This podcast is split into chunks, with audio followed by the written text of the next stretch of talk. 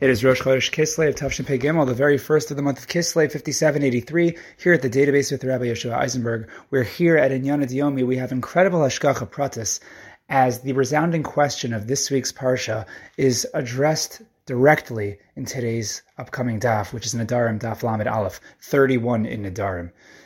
And this tiny Mishnah and short couple of lines of Gemara that we're going to take a look at in Nedarim will answer the question of who is the true Zera Avraham, the true progeny of Avraham. A question that at the beginning of the Parsha, and Parsha's told us it's not so obvious who it is, but by the end of the Parsha there is a conclusive answer, and that answer, once again, is spelled out in our Gemara. And although this Gemara is an unassuming Gemara, what we will see is that it is one of the most monumental pieces of Gemara pertaining to the Parshas of the Avos. So much so that my Rebbe Hagaon of Yonason Avner Sacks Shlita highlights this Gemara annually at this time of year, and it is my zechus to be able to share my Rebbe's words in this particular forum. So we'll start off with what my Rebbe brings down in his Sefer Yamim Mikadem. He brings us down in Parshas Lech Lecha, and he quotes the Gemara in Yevamos um, which is uh, addressed by Tosfos, a very lomdish Gemara that's trying to differentiate between two lashonos that we find that refer to a person's progeny. We find these two lashonos in the Torah. We find them in Chazal. The difference between a ben, which literally means a son, and zera, which literally refers to one's seed. So, what exactly is the difference between a ben and zera? So, very simply, without getting into the heavy lumdus on the matter, Tosfos concludes that Ben refers to a single generation and not necessarily connected to any future generations. It is just a, a son, as the literal translation will suggest, that one person's son is his Ben but not necessarily every time that we have a ben, a son to an individual, is that ben referred to as the zera of the individual. What makes a person zera of the individual? Explains Tosfos, it has to refer to zera kasher, not zera pasul. So, for example, a mamzer, right? A mamzer is not someone who can be referred to as zera; he would be referred to as ben. So Zera refers to Zera Kasher, and Zera Kasher is namely one who carries on the legacy.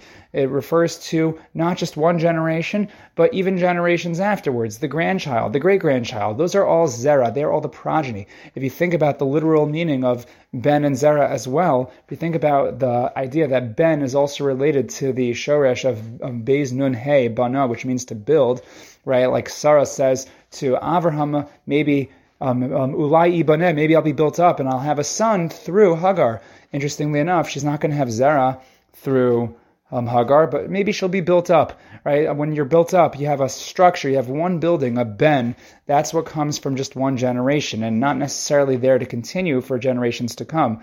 But what about Zara? Zera is something that gets planted in the ground and it branches out. It takes root and then it sprouts um, a tree with many branches and many leaves and many extensions, and that lasts for generations to come. The difference between a binyan, a building, a structure, a ben, and a zera, something that's going to be planted into something really, really beautiful. So if you take a look throughout the discussions of the Avos, we find a very important idea and it has to do with who exactly is the Zera Avraham, the progeny, not just the Ben of Avraham. Right? Avraham might have a couple of Banim, and maybe we're going to see Yitzchak as well We'll have a couple of Banim, but who is the Zera that carries on the legacy? So we take a look at the Gemara in Nedarim on our daf, and there the Gemara addresses the question. We'll start off with, uh, with a very interesting Mishnah. The Mishnah starts off by telling us so masnisim konam she'eni nene livnei Noach. If someone says that I'm making a konam that I will not benefit from anyone who is a ben Noach, so mutter be Yisrael bu olam. So he is mutter to uh, to to get benefit, to derive benefit from a Ben Yisrael. So he says, uh, from from descendants of Noach, I'm not going to have any benefit, but from you. So the the Mishnah says, from Yisrael you can, the but from the nations of the world you cannot. So the Gemara asks the obvious question: The Yisrael Noach are the Bnei Yisrael not considered Bnei Noach? If after all, the Bnei Yisrael they did descend from Noach, everyone descended from Noach. But explains the Gemara, Kevan di Ikadash Avram, but once Abraham was sanctified, right? That lashon of Ikadosh, almost like Hashem was Mikadesh him. So Iskaro al Shemay. Now everyone, every Jew is called al al Shem Avraham. right? So we are all Bnei Avraham. We are no longer Bnei Noach, the Bnei Israel. So the Bnei, the Bnei Israel are part of Avraham and not part of Noach. But what about the idea that Avraham was the Avhamon Goyim? So isn't Avraham already a father of multitude of nations, and yet we don't ascribe the lineage of the Goyim to Avraham? Why not? So this is addressed in the very next Mishnah. So or the very next Mishnah, and just right after this Gemara, Masnisin, She'eni nehened l'zera Avraham, someone who says, I'm not going to benefit from Zera Avraham, the Zera, the progeny, the seed of Avraham, says the Gemara, or says the Mishnah, Asr bi Yisrael umutir olam. So then you're Asr to Yisrael to get any benefit from them, and and and for the Umas Olam, the nations of the world, then you can get benefit from them. So asks the Gemara, Yishmael, just the Bnei Yisrael? What about Yishmael? Doesn't Yishmael descend from Abraham? Explains the Gemara, no, because of that which Hashem tells Abraham in in Parshas Vayera, ki Yitzchaki kare lecha Not Yishmael, because who is called your zera? Only Yitzchak. Only Yitzchak, that's called Yisrael, that's called your zera. So asks the Gemara, so even though, yes, I understand ki Yitzchak kare lecha if it says that in Yitzchak that will be called your zera, yikar Esav. But what about Esav, who was born in this week's Parsha? Is it just the Bnei Yaakov, just the Bnei Israel? What about Esav? Says the Gemara, bi Yitzchak, velo kol Yitzchak. No, the pasuk says be Yitzchak. It doesn't just say Yitzchak Yikar El Chazara or Kol Yitzchak. It just says be Yitzchak, meaning in Yitzchak there is one seedling within Yitzchak that is going to be the Zera, but not all of Yitzchak, not the entirety of Yitzchak. Not all of Yitzchak's children are going to be the Zera Avraham, only one. So the Gemara concludes right there that yes, so of course we are talking about Yaakov Avinu, but how do you know that? So the answer comes out and emerges from this week's parsha, and we're going to see it also emerges from from Parshas Chayei Sarah, and in a couple of weeks from now, Parshas Vayishlach as well. Because the Rambam in his Parish Mishnayos explains my Rebbe, points out something very, very fascinating. We'll start off with the Rambam, and then we'll go to the Beis Halevi. The Rambam explains, and he tries to address the question, why at the end of Parshas Chayei Sarah does the Torah go out of its way to tell us about all of the the Nisim of, of, of of Yishmael, all of the descendants of Ishmael, and, and where they lived, and all of their settlements. Who really cares?